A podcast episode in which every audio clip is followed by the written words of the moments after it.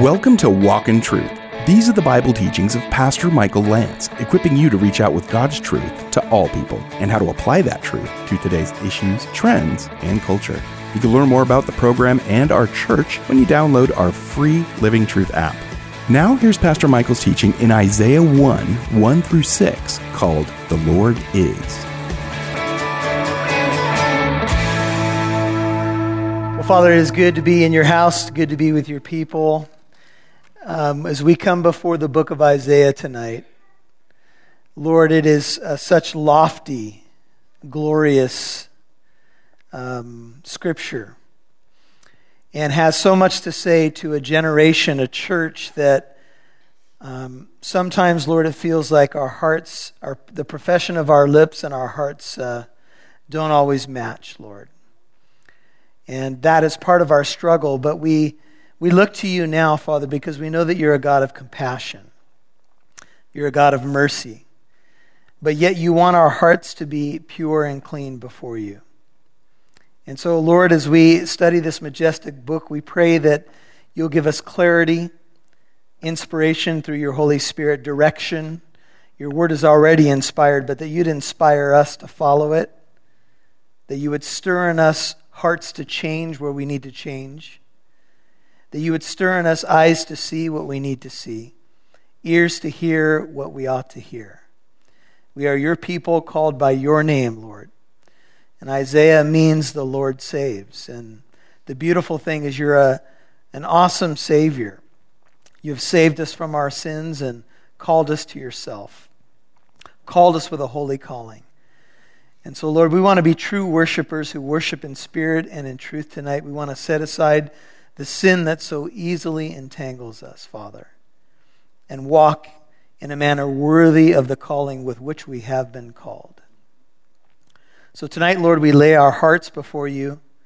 Um, do the surgery that you need to do tonight. As we go through the book of Isaiah, there's so much ahead for us that is rich, um, so much that is uh, beautiful, and so much that is challenging as well. And so let us be ready to hear your voice, and may your voice speak. May I get out of your way, Father, and may you give us ears to hear what your Spirit says to your people.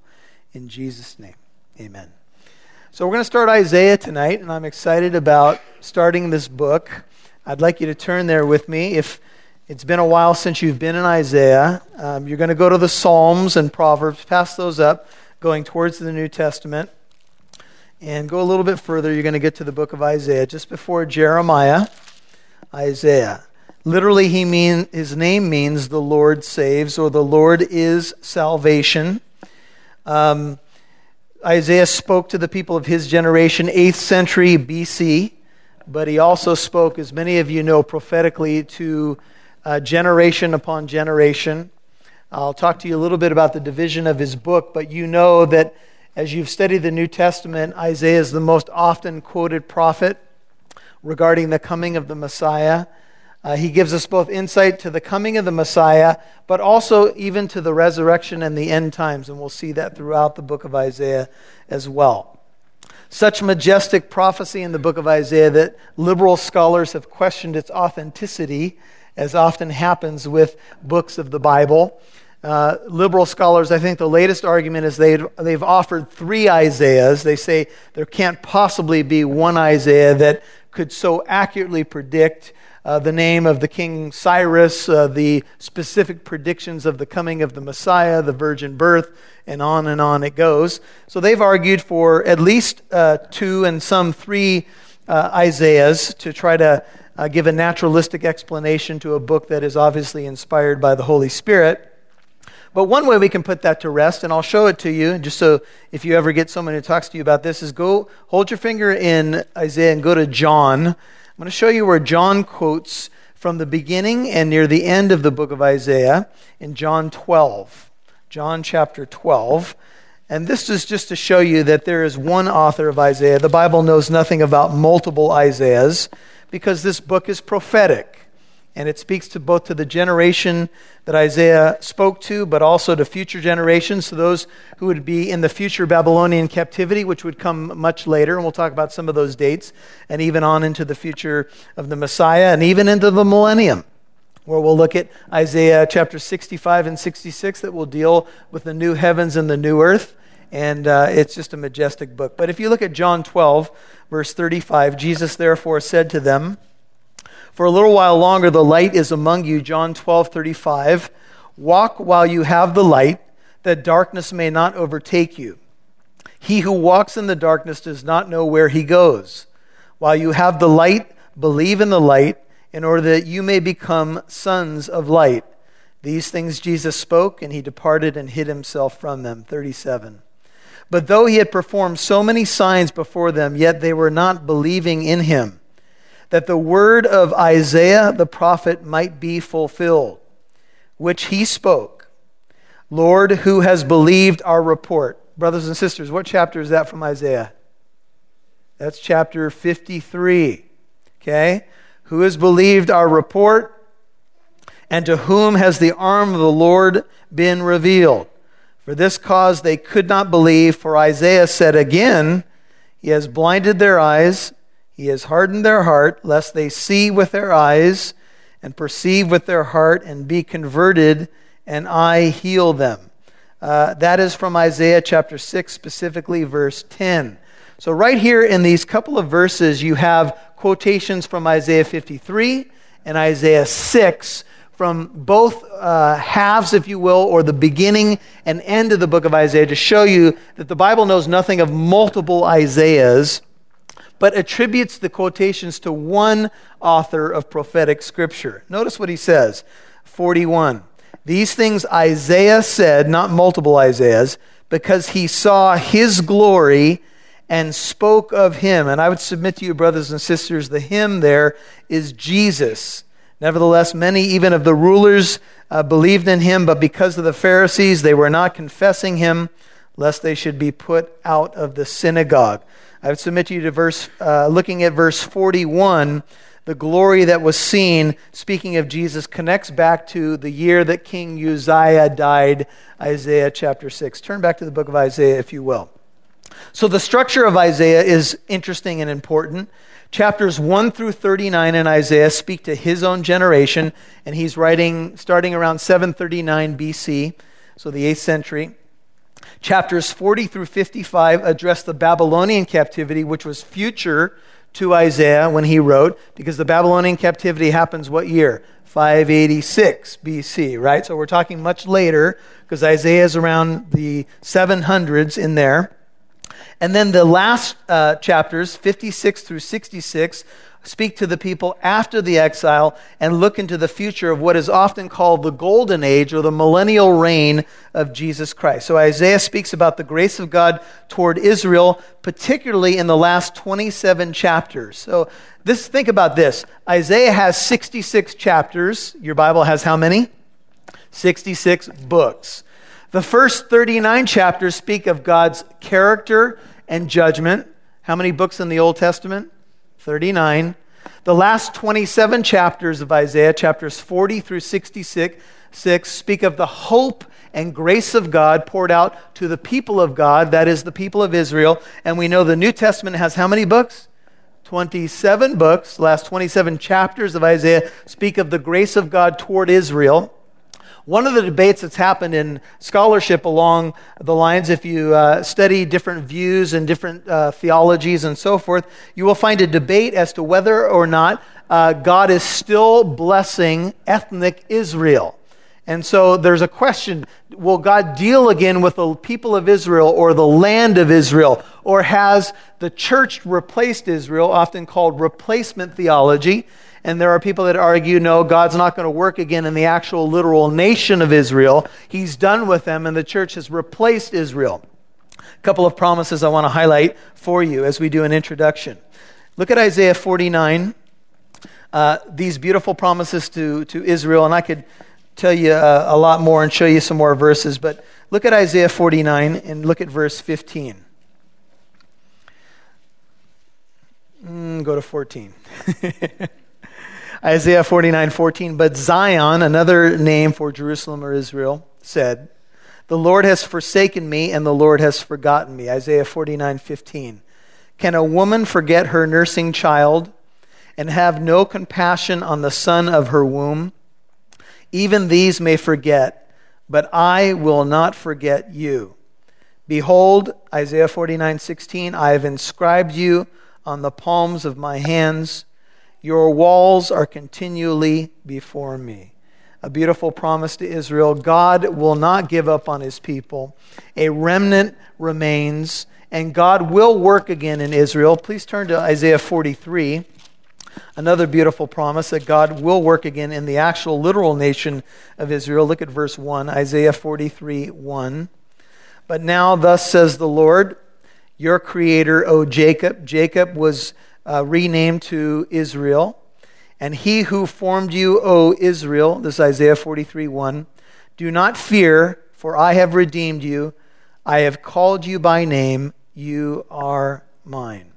So, many, many promises to the people of Israel in the book of Isaiah that we'll dig out a little bit more as we go.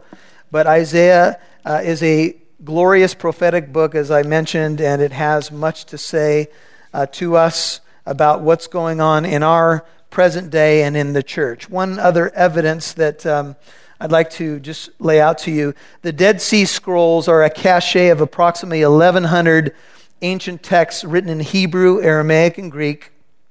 Among these are over 220 biblical manuscripts. I had a chance to see these when I was in Jerusalem, and Alan was along with me on a trip in 2006 when they were on display there in Jerusalem. And there are 220 biblical manuscripts that dated from the second century BC to the first century AD. Just so you know, the Dead Sea Scrolls, this major uh, manuscript discovery, uh, that was ha- happened in 19, I think it's 1947, represented every book of the Old Testament except Esther. You've been listening to the Walk in Truth Weekend program. Thanks for tuning in to Walk in Truth today. Did you know there's more where that came from? Download the Living Truth app to listen to more of Pastor Michael's teachings whenever you want. You can even watch videos. And if you're local to Southern California, you can get updates on church events, new studies, and more. Download the free Living Truth app today. Producer Rob Newton here, and on behalf of Pastor Michael and the Walk in Truth team, thank you so much to our financial and prayer partners. Whether you have given a one time donation or you have become a monthly partner, you have contributed to our mission to reach out with God's truth to all people and helping listeners like you apply that truth to today's issues, trends, and culture. You've heard that before, right? Well, we mean it. Thanks to our financial partners, we have added three new radio stations this year. Our prayer is to bless our new listeners the way we have hopefully been a blessing to you. If you're a longtime listener, would you please consider becoming a $5 a month partner? That may not seem like much, but every little bit makes it possible for us to continue our broadcasts, podcasts, and free apologetic events. Please become a partner giving at least $5 a month. Visit walkintruth.com to donate or call 844 48 Truth. That's walkintruth.com or call 844 48 Truth. We'd love to see who's listening, so please connect with us on Facebook, Twitter, or Instagram. Just do a search for Walk in Truth Show.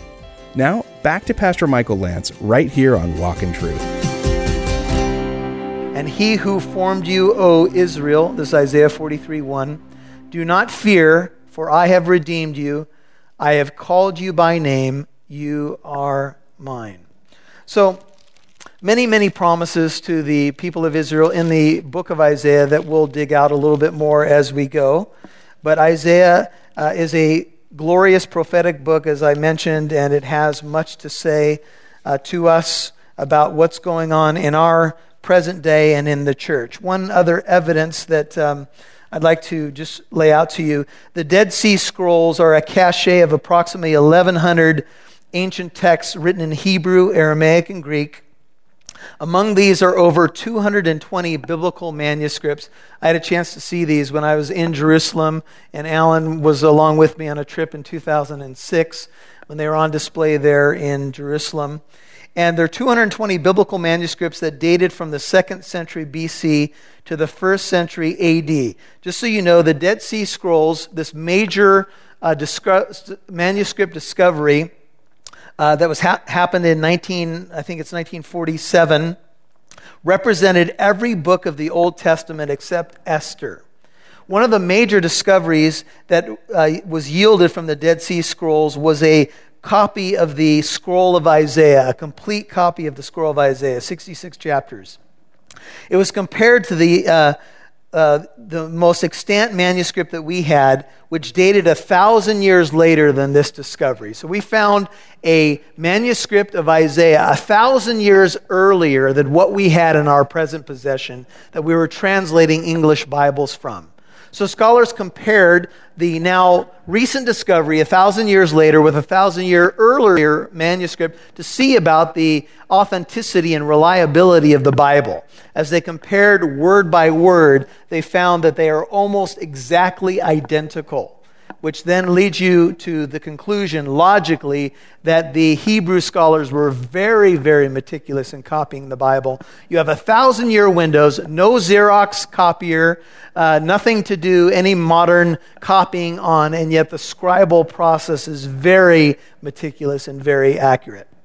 So that the book of Isaiah that you're reading today and you hold in your hand, you can trust as the Word of God. I want you to look in Isaiah verse 1 with me, Isaiah 1 1.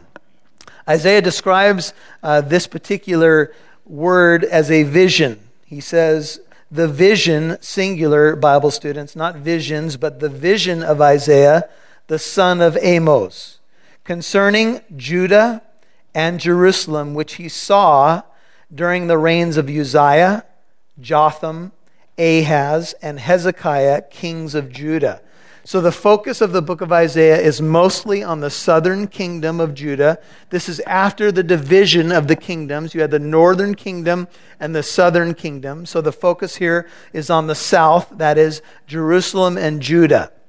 The temptation of a modern reader of Scripture would be to look at much of what Isaiah says and apply it to the United States. Because we look at the media and we look at much of what's going on in our world and we say, that's the problem. It's those commercials in between when we're trying to watch a football game with our kids and we have to, you know, block the TV and, and turn away or whatever. It's this, it's politics, it's that. But the modern reader should pay attention that the book is addressed to the people of, notice, Judah and Jerusalem in the middle of verse 1.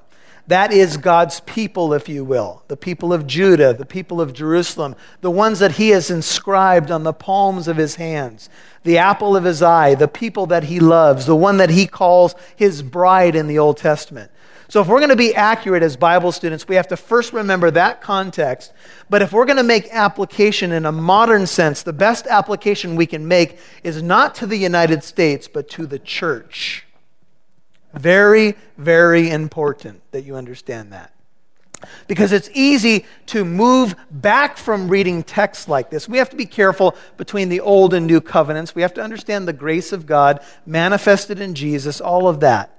But we still have to understand that it is easy sometimes to kind of uh, move back from these books and blame everybody else for what's going on, for the lack of revival, for the lack of the power of the Holy Spirit that we would long to see in, in today's uh, church culture.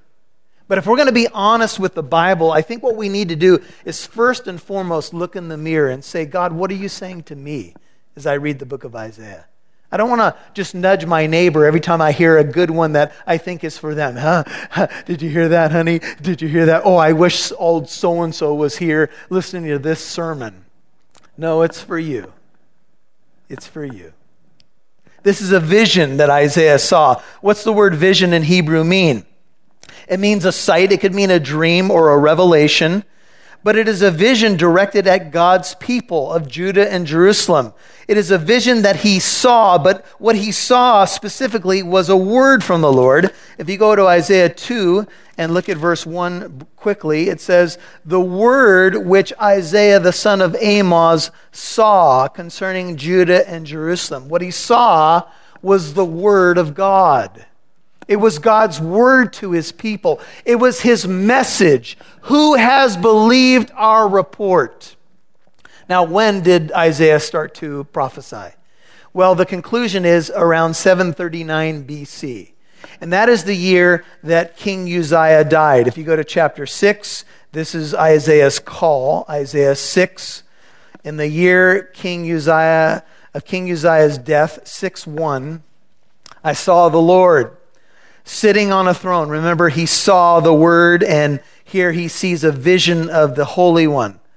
I saw uh, the Lord sitting on a throne, lofty and exalted, with the train of his robe filling the temple. Seraphim stood above him, each having six wings. With two he covered his face, with two he covered his feet, and with two he flew. And one called out to another and said, Holy, holy, holy is the Lord of hosts. The whole earth is full of his glory. And by the way, that has not changed. The whole earth testifies to the glory of God. And when Isaiah saw this, notice the foundations of the threshold trembled at the voice of him who called out while the temple was filling with smoke. And then I said, notice, woe is me. I want you to keep that word woe in mind because we'll come back to that in chapter 1. I am ruined because I am a man of unclean lips and I live among a people of unclean lips. For my eyes have seen the King, the Lord of hosts. Often prophets were called seers they were the ones that were able to see past the initial outward uh, signs of a generation, what the messages of the culture said just externally. So a prophet was called a seer because he could see beyond, because he had spiritual eyes to see, because he was bringing a message of the Lord to the people. Often the people could only look at the externals and try to go with the flow and try to go for natural solutions or what we might call self salvation. I would submit to you that one of the big lessons that we'll learn in the book of Isaiah is that we will always fight the desire to save ourselves. You've been listening to The Lord Is, Part 1 on Walk in Truth. Pastor Michael's teaching in Isaiah 1 1 through 6. A reminder that you can also listen to Walk in Truth on this station Monday through Friday at either 4 a.m. or 10:30 p.m. And Walk in Truth is on your favorite podcast app. There's much more to listen to, so tune in. Now here's Pastor Michael. Well, Isaiah is a beautiful book to start the Christmas season because it's filled with Christmas prophecy. For example, the prophecy of Emmanuel is in Isaiah chapter 7. The prophecy about his name shall be called Wonderful Counselor, Mighty God, Everlasting Father, Prince of Peace is in Isaiah 9, 6 and 7 incredible promises not only about the coming of the Messiah, but the coming of the messianic kingdom, what we often call the millennial reign of Christ, where the wolf and the lamb will lie down together, where there will be peace in all my holy mountain. That's going to be in Isaiah chapter 2 and 11 and later in 65 and 66. I'm excited and I'm sure you can tell about the book of Isaiah being aired on Walk in Truth. Hey, thank you. I wanted to take a moment to say thank you to all of our prayer partners and Walk in Truth partners.